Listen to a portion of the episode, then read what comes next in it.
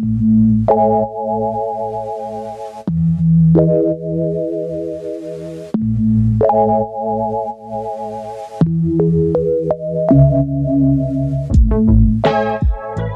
to the first ever episode of In the Making.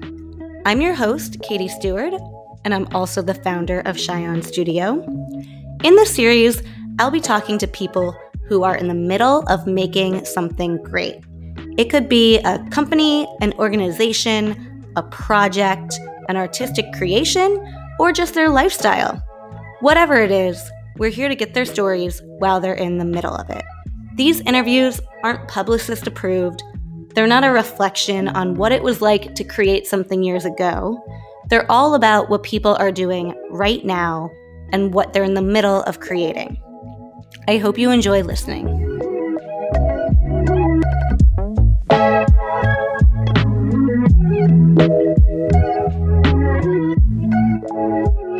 Here we are with Jessica Wong. Hello. She's the founder of New Label Dogs.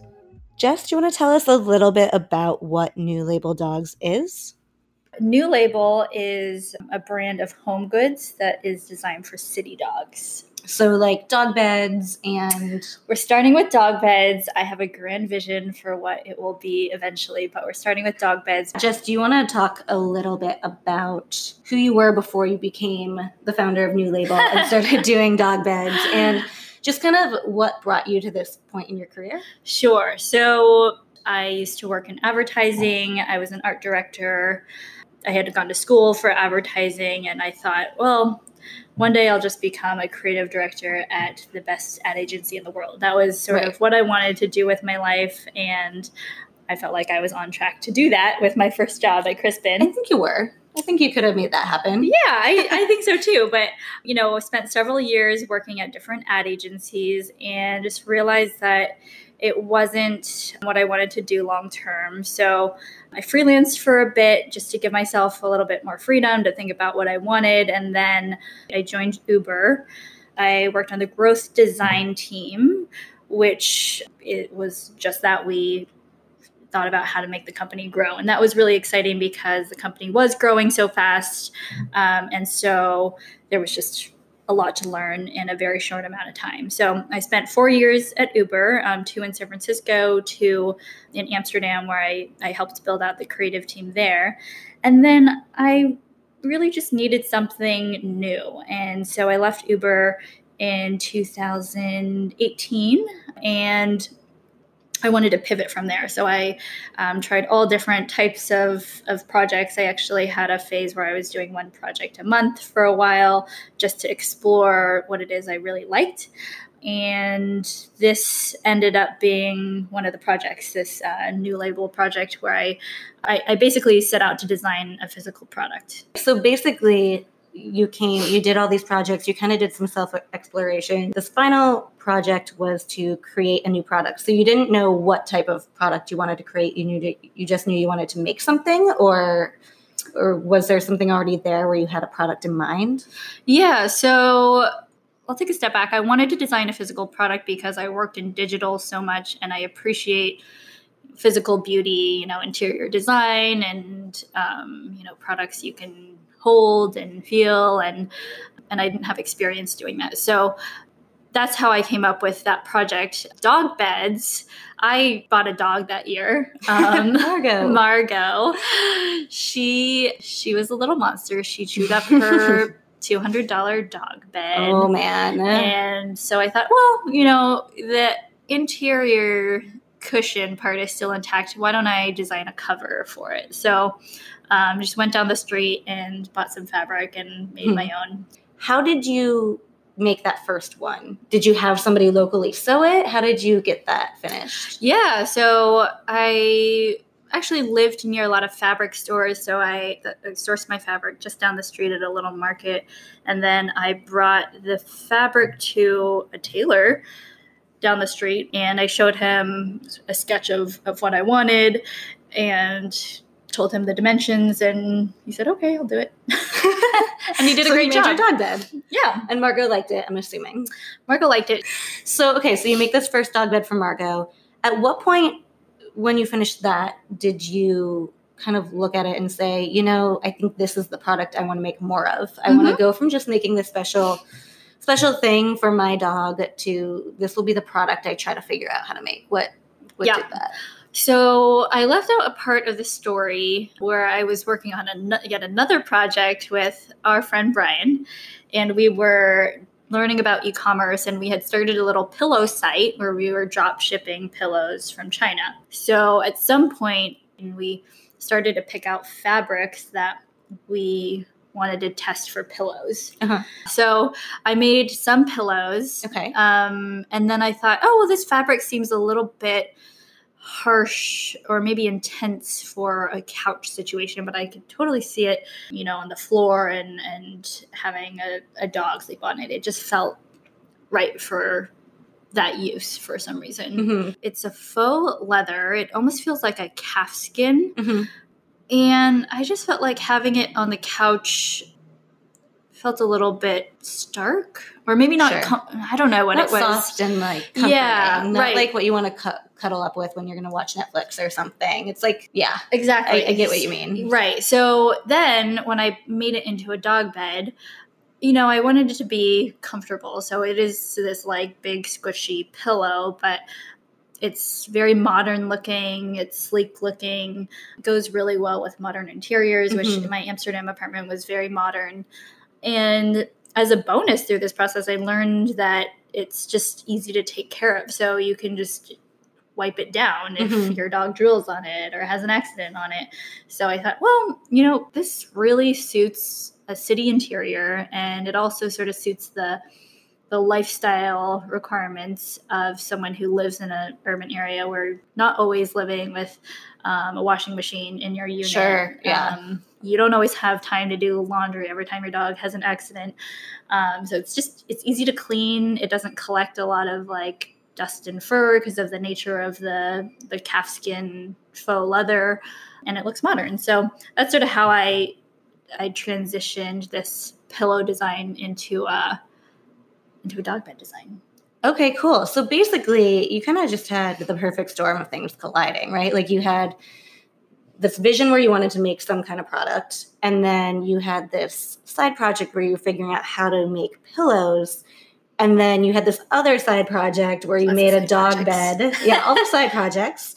Then they all kind of came together perfectly, right? You kind of learned how to do all these things and came up with this product you felt you could be passionate about. Is that kind of Yeah, I wouldn't say it all came together perfectly. it's still Right. I, am still in the process of making a perfect product. uh-huh. That will be a continuous process that never ends, probably. yeah so let's talk about some of those things because that's what i'm really fascinated in we've had some conversations already where you're trying to do different things to build this product and there are things that working in the graphic design digital design realm we don't usually have to deal with. Everything we do we solve on our computer screen and everything can be done just by kind of working right in front of us. And i Mhm. think making a tangible product means you have to source vendors and kind of track a lot of things down. And i don't know what are some of the things you've run into that have been just strange or difficult?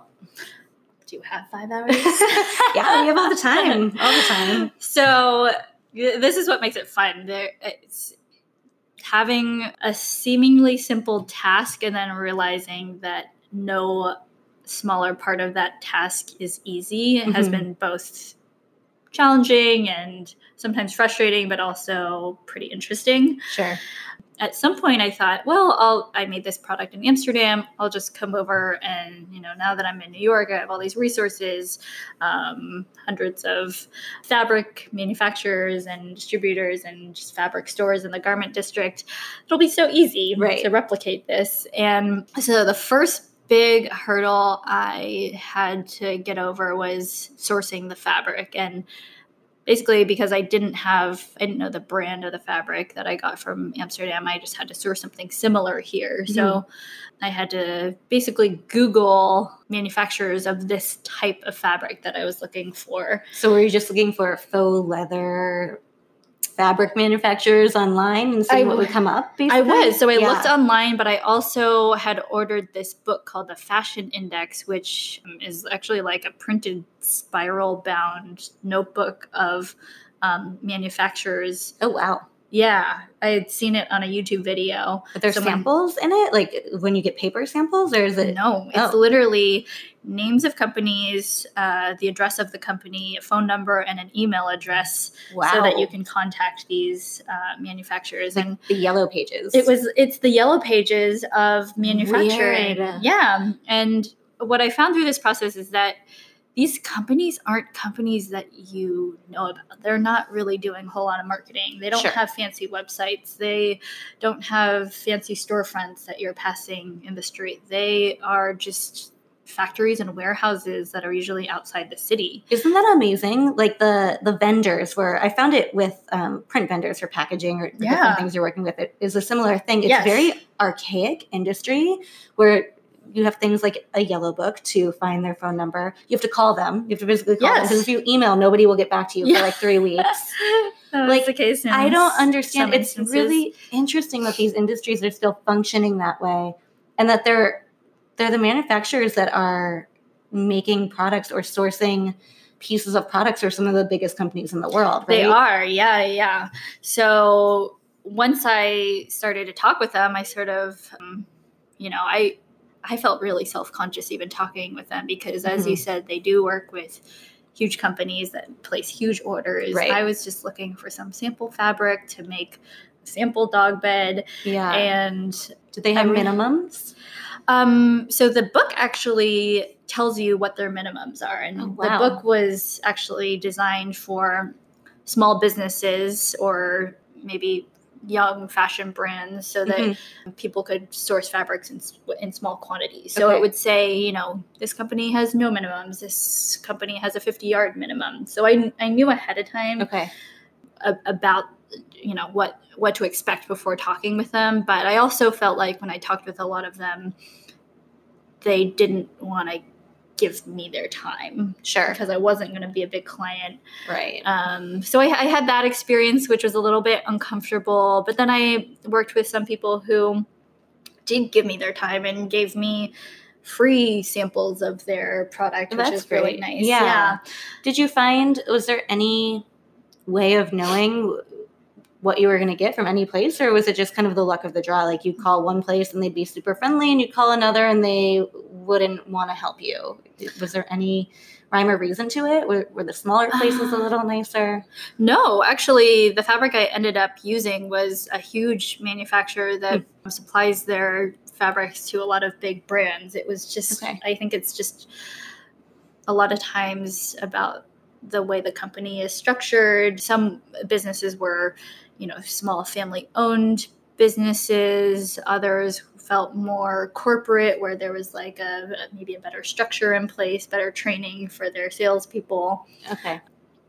But yeah, it, it was just sort of a surprise. So I'd have to like navigate these different situations where sometimes I was made to feel very uncomfortable, yeah. and sometimes people treated me really, really well. how many of them do you think you called or talked to before you found your fabric manufacturer Mm.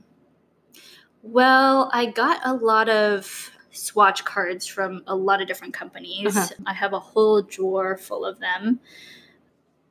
Probably sourced swatch cards from about a dozen companies and ended up talking to maybe five of them and, and meeting their salespeople and having them show their product to me. okay But then some challenges along the way, I realized some of these companies produce a material that requires a Prop 65 label.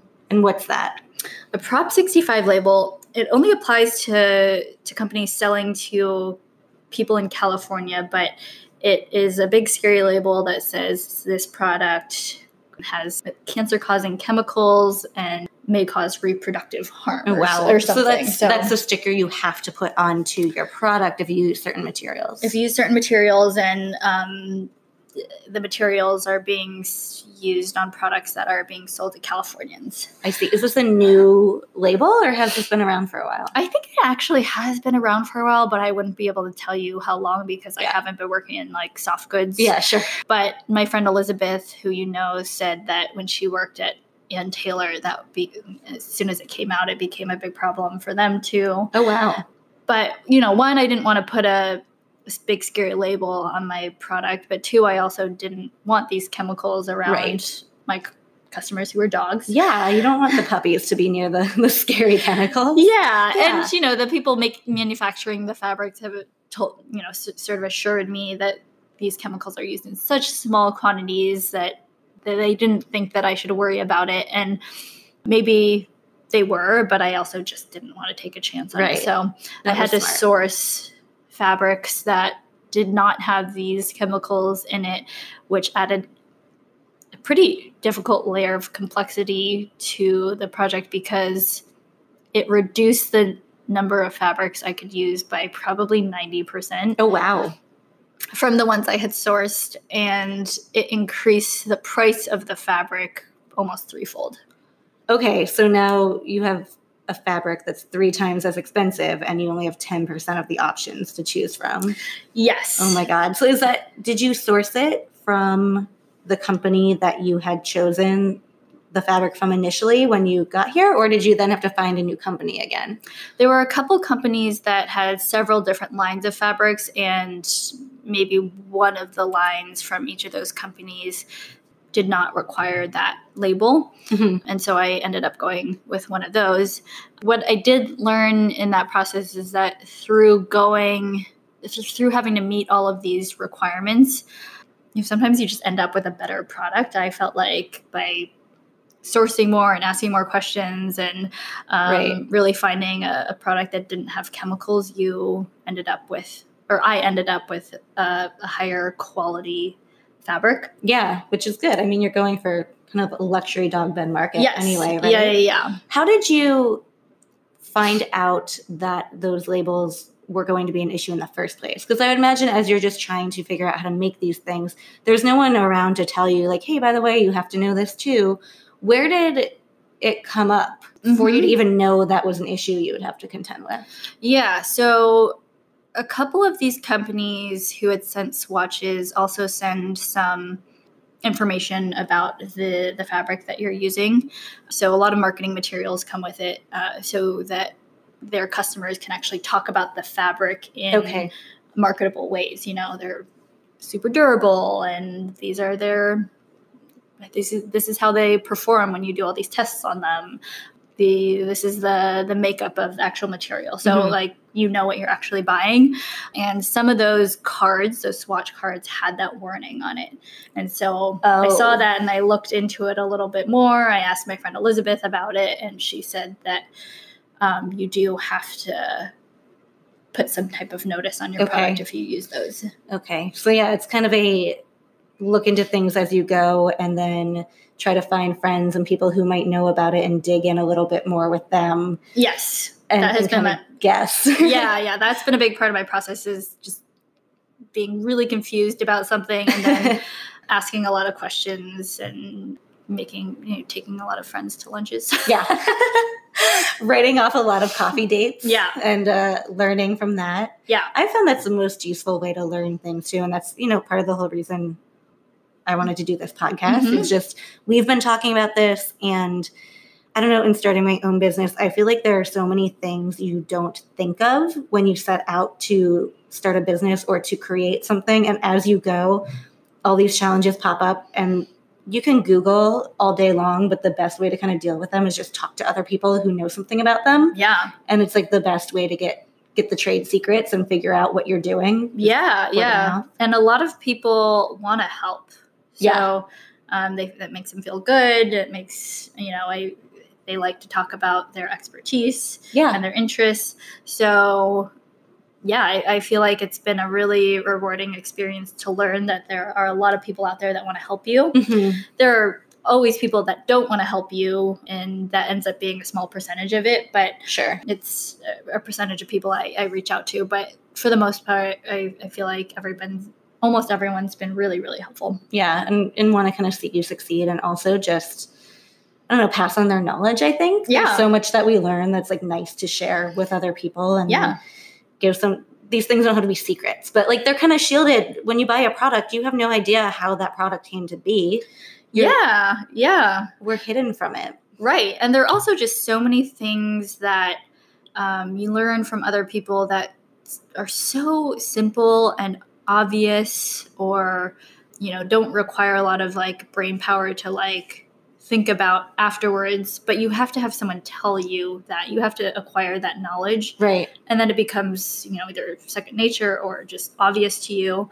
So it's not rocket science. You just need someone to tell you. Right. These aren't the things you learn in school. Although Right. it would be really helpful if there were classes about some of these things in school growing up. Yes. But One day we'll create a school and we'll teach people all these things. yeah, a school for entrepreneurs. I Yeah. don't know.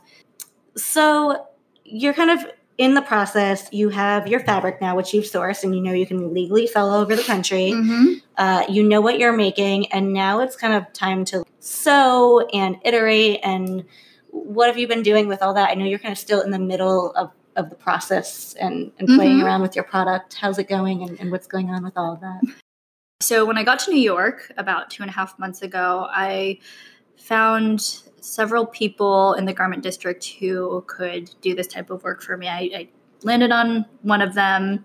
She produced what they call a, a batch of samples, Mhm. which that is even a new concept to me. Doing you know samples and then doing a production run Right. once you approve those samples. It makes so much sense, but I had no idea how that worked. And you have to pay, do you have to put a deposit down on the production run when you do the samples, or do you just pay for the samples and then if you like them, you go with them? Hmm, that's a good question. Um, I paid for everything up front because I was doing such a small batch of production. Sure. Um, I'm not sure how it would work if I were to make a thousand of these. Right. If you Um, just kind of stacked your whole apartment with dog beds. yeah, well, we're getting there. My apartment's small, so we're running out of space. yeah. Welcome to New York.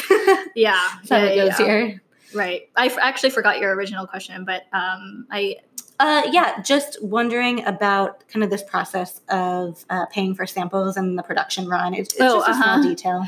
Oh, yeah, yeah, yeah. So I'm at the stage where I've produced.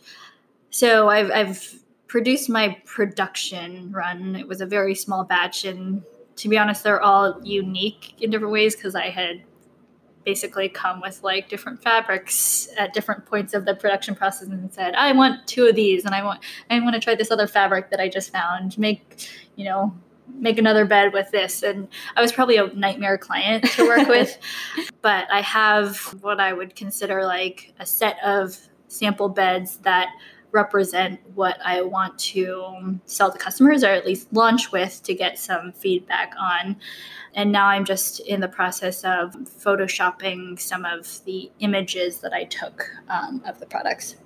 That's pretty awesome. So you kind of came full circle and went from having to source all these people and find them. And once you found the right people to work with, you were able to kind of produce these beds and get what you want. Do you feel like the products that you have right now are what you envisioned? Yeah, I would say they're very close to what I envisioned, minus some details. So originally, I had wanted these painted stripes on them, which, as you know, became complicated because I washed them and they didn't survive a wash. Right. And also, people just had a lot of questions about paint on a dog bed or like the designs being, you know, somewhat. I don't know. Paint just seems not permanent, right? Or like, right. um, if it's not paint, printed on a machine, it just seems sort of, I don't know, just strange to be honest. Um, so I think people had a lot of questions about that. So I didn't end up moving forward with the painted stripes. I did some samples with sewn stripes on them, which Mhm. actually turned out pretty good. So I'm going to launch with some beds that are solid color. Um, or at least they kind of look color block because it's one color on top and then a black bottom and then another set with stripes and just see if people prefer one or the other or hate both of them or I don't think anyone will hate both of them. I think it's pretty cool because as simple as it sounds, making dog beds, I think that's a market where there's not a lot of things that look good. I mean, we got cats in December and it took a lot of searching to find cat furniture Mhm. that we wanted to put in our apartment. We live in 600 square feet in Brooklyn, and you know, we have a nice modern apartment. We're not going to put some beige cat tree in here. So I think Yeah. for dogs, there's a really similar problem, right? Right. Right. You get the cute dog, and then there's this weird, dirty looking fabric thing in the corner that it lays on. yes. And when you live in a small space with that, you don't really want to look at that every day. yes. There's no corner to put it in over No closet, in the right. basement or somewhere far away. Yeah, exactly. So yeah, that's exactly why I thought this would be a good product to start with. Is is because I had that problem as Mhm. well, and I just I feel like the the aesthetic of your average dog bed is very close to the aesthetic of a La-Z-Boy, Yes. and I Oh, it is. Oh. yeah, they're just a little bit misshapen and puffy and brown and like fuzzy in a gross way. yeah. Um, They just they look like they have a smell to them before you approach them. Yeah. exactly, and they probably do, especially with dogs drooling on them.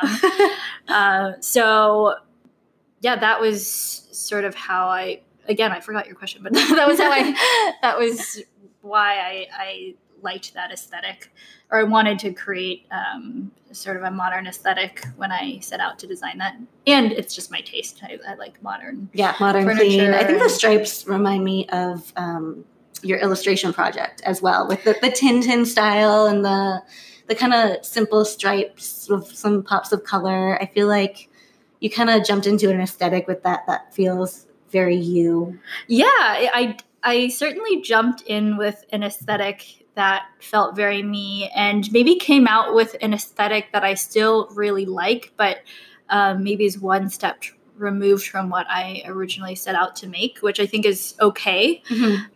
But yeah, to answer maybe a question or two questions back, it the product is I'm happy with the product, but it is not exactly what I envisioned when I first started out, or at least the the, the whole brand surrounding it. Sure. Um, so I'm I'm sort of at the stage where I'm thinking of what the brand feels like and looks like, and it sort of is a combination of this like really clean Scandinavian aesthetic and like a fun, funky, playful aesthetic. Like, Yeah. I'm just trying to marry the two, and I think I'm actually achieving that through some of the mood boards I put together, but it's definitely a challenge. Yeah, I mean, I think you're getting that through the dog bed designs themselves. You have the kind of really simple, clean ones, which would work in my apartment, and then you have the little more funky ones for people that have a really modern look going for them. Yeah. It is funny though. I was thinking about, you know, what you're doing and thinking about how diff- difficult it must be going from working in this art direction graphic design world that we work in or have worked in, where especially in like digital design when you're building a website everything you do on the computer just gets made and put out into the world. Like pixel perfect. If you're making a website you're measuring i want that over 5 pixels and i want this up to be 10 pixels higher and i'm putting the exact color into this and then the developer makes it and you see it out in the world exactly the way you wanted it. And i feel like with a physical product with this there's so many other people that need to be involved to to get it made that you have to give up a little bit of control with that right? Like you can't Yeah. totally oversee the whole process. Yeah, yeah, and you also can't have total control over the result, especially being in a position where that's not your background. So I feel Mhm. like we're, we might go through several iterations before we get something that is both in line with what I want exactly and Right. the customer wants. Um, I already have a couple beds out that are being tested, and I can see s- some areas of improvement. You know, like I gave it to a white, fluffy golden retriever, and he shed all over at least the bottom part of it. So now I'm Oh, rethinking yeah. the bottom. That you know, the top fabric doesn't collect dirt, doesn't collect um, fur, but the bottom does. And in my house, you can't see it because my dog doesn't shed as much as this golden retriever. But Right. with the white fur on the black canvas, it really stood out. So I'm gonna have to go back and rethink that. And play around with it and try different colors or materials. Different colors. I've already on my way here. I was talking to another fabric manufacturer about um, their fabrics, and you know maybe I'll switch to them. But yeah, it's just going to be a, a testing process. Yeah.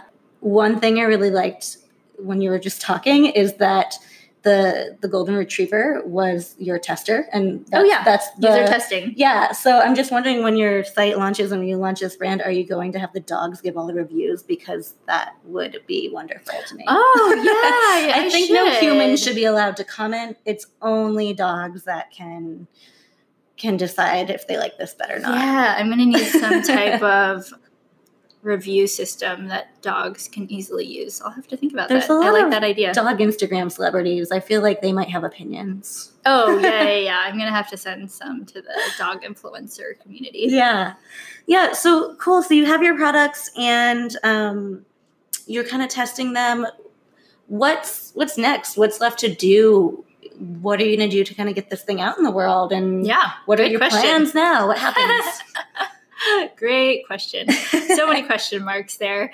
So I am, as I mentioned, trying to get all the product photos up on the website right now. And once I have that, I uh, I'm working with a consultant who she actually owns the New York Sewing Center. She also runs a consulting business where she helps small businesses um, with their product development, um, getting products into stores, Oh, wow. all kinds of small business stuff that um, she has experience doing that I don't. So I'm wor- going to work with her in the coming week to figure out what a I won't even call it a launch, but like getting my product into the world plan is because I feel like the launch feels like what happens on one day and it's this like big event. It's Certainly not going to be like that in my case. It's going to be really just piece by piece getting my products into maybe stores, maybe not, maybe just selling online, maybe testing my product at a trade show to see if either customers or wholesale buyers are interested in it. So, really, the next step would be to meet with her and just figure out what a how, how to get it out into the world. How to get, yeah, I think there's, I think everybody knows you need to do a ton of things to get a product out in the world, but it feels like you should be able to just make a website for a product and then suddenly have people go to that website and buy it, right? And I Mhm. think there's, we obviously know better because we work in this industry, but even for us, I feel like sometimes it feels like I made this website, why aren't there people at it? oh yeah, And it's not even just a matter of advertising that website. You could put a bunch of money into your, you could have the best SEO in the world and you could send out some ads to people. But not that many individual people are going to go online and buy your one random product. yes. It's kind of this combination, right? Of like Yeah. distributors. And are you looking into doing any kind of like Etsy or any online platforms like that? Or Yeah, yeah. So what I'm gonna probably end up doing is trying everything. So Yeah. everything that you just listed, I'm going to try, and that's going to be just part of my learning process. And I'm not going to set expectations for what will come out of it. Right. I'm s- interested enough in working on this and, and working on the brand that I feel like I can iterate until I'm not interested on it, interested in it rather, and I, I guess try new things until I figure out what it is people want and mm-hmm. how I communicate what they want and build what they want for them.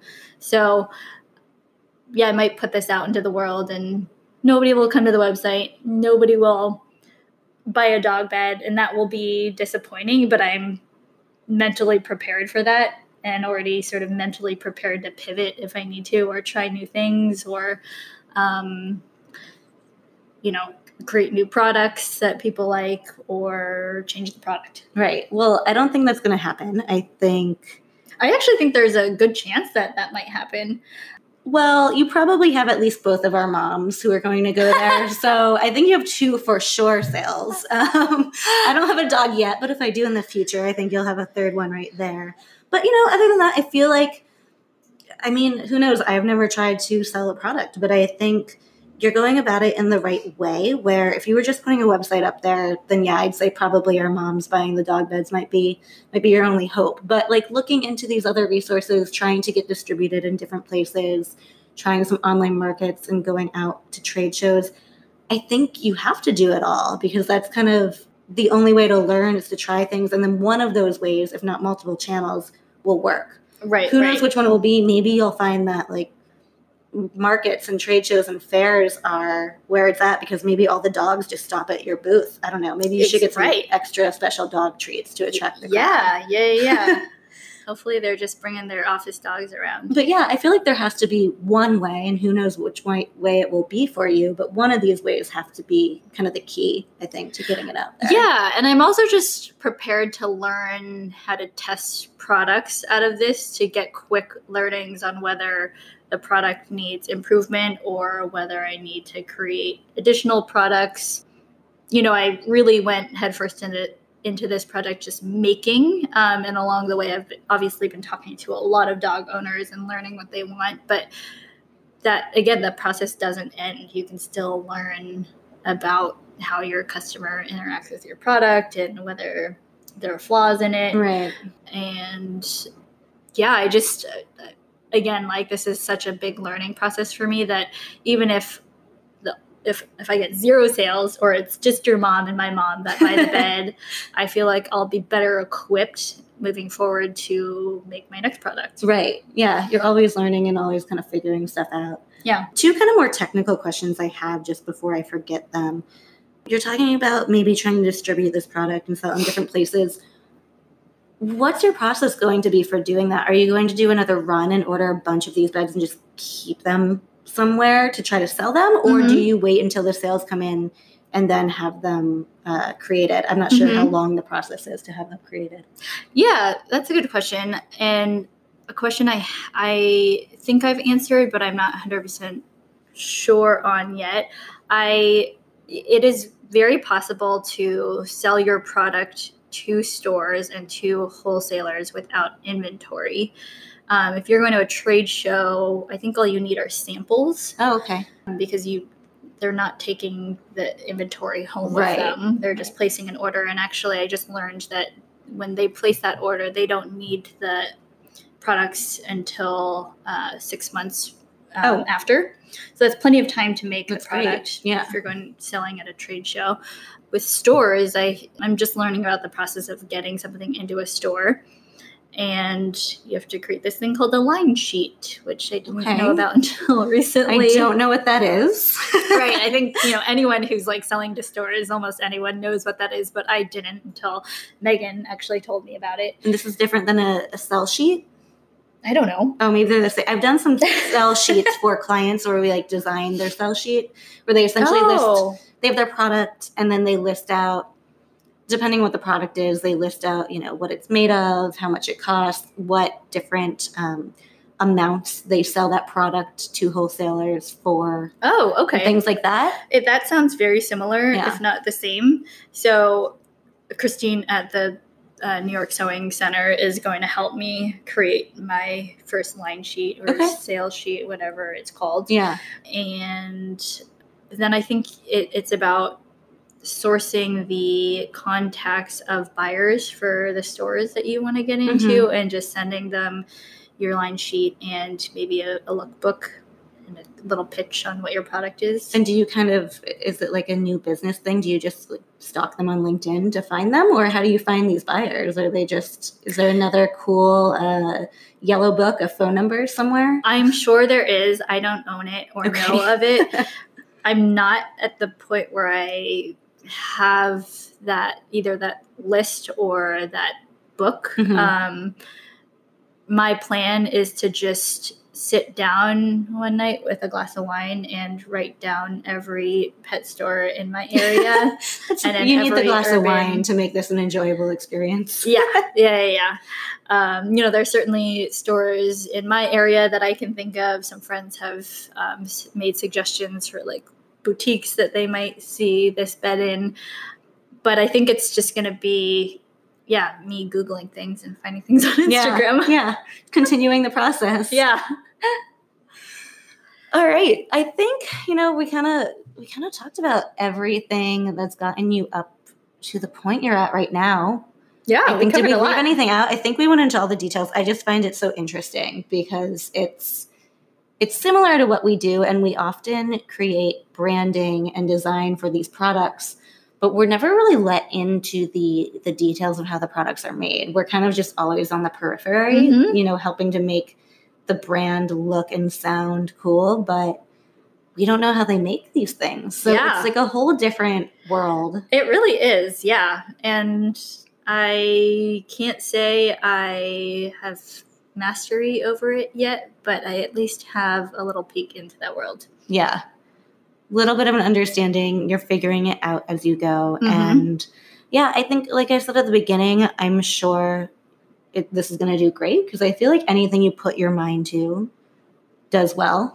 Thank you. Yeah. And yeah, I think you also just came up with a really great plan to surround yourself with puppies for your whole life. That, I Um. mean, that is really the end goal here. Actually, even talking to my career coach, she asked me what the one thing I was really passionate about was, and I said dogs with four exclamation Dogs. Yeah. points. Okay. Well, there you go. Perfect. yeah. So I've really I've thought this through. You're set up for life. yeah. Yeah, Yeah, that, yeah. that's something you you could get behind. I feel like, and you're not going to lose your passion for dogs. d- it's not going to exactly. go away. Yeah. Yeah. All right. Well, thank you for talking to me and being my very first guest on here. You're welcome. Thank I you for having me. I'm going to have a lot more questions for you as you keep doing this. So Okay. hopefully we'll I'll come back back, on. on. Yeah, and you can tell me once your brand is popular and famous and you're Uh-huh. killing it in the dog Uh-huh, bed world, uh-huh, tell me how you did that. Yeah. Yeah. Yeah. Yeah. Yeah, tell me. I will let you know. you know, tell me all the soon as that secrets. but yeah, we will check in on that. Well, thank you so much for joining me, Jess, on our first ever episode of In the Making. For anyone that wants more info on New Label Dogs, you could check them out at newlabeldogs.com or on Instagram at New Label Dogs. And if anybody wants any more info from this episode, you can check out our website, Shion Studio, S-H-I-O-N, studio.com slash podcast to get more details and links to the resources we spoke about, including more info on Proposition 65 and the Fashiondex. Also, I just want to thank Charmer and Klay for producing the music you heard at the beginning and end of this show. You can find them on Spotify. That's Charmer and Klay, K L A Y. This song is called Orange Blossom. We'll let you keep listening to that to finish this episode. Enjoy.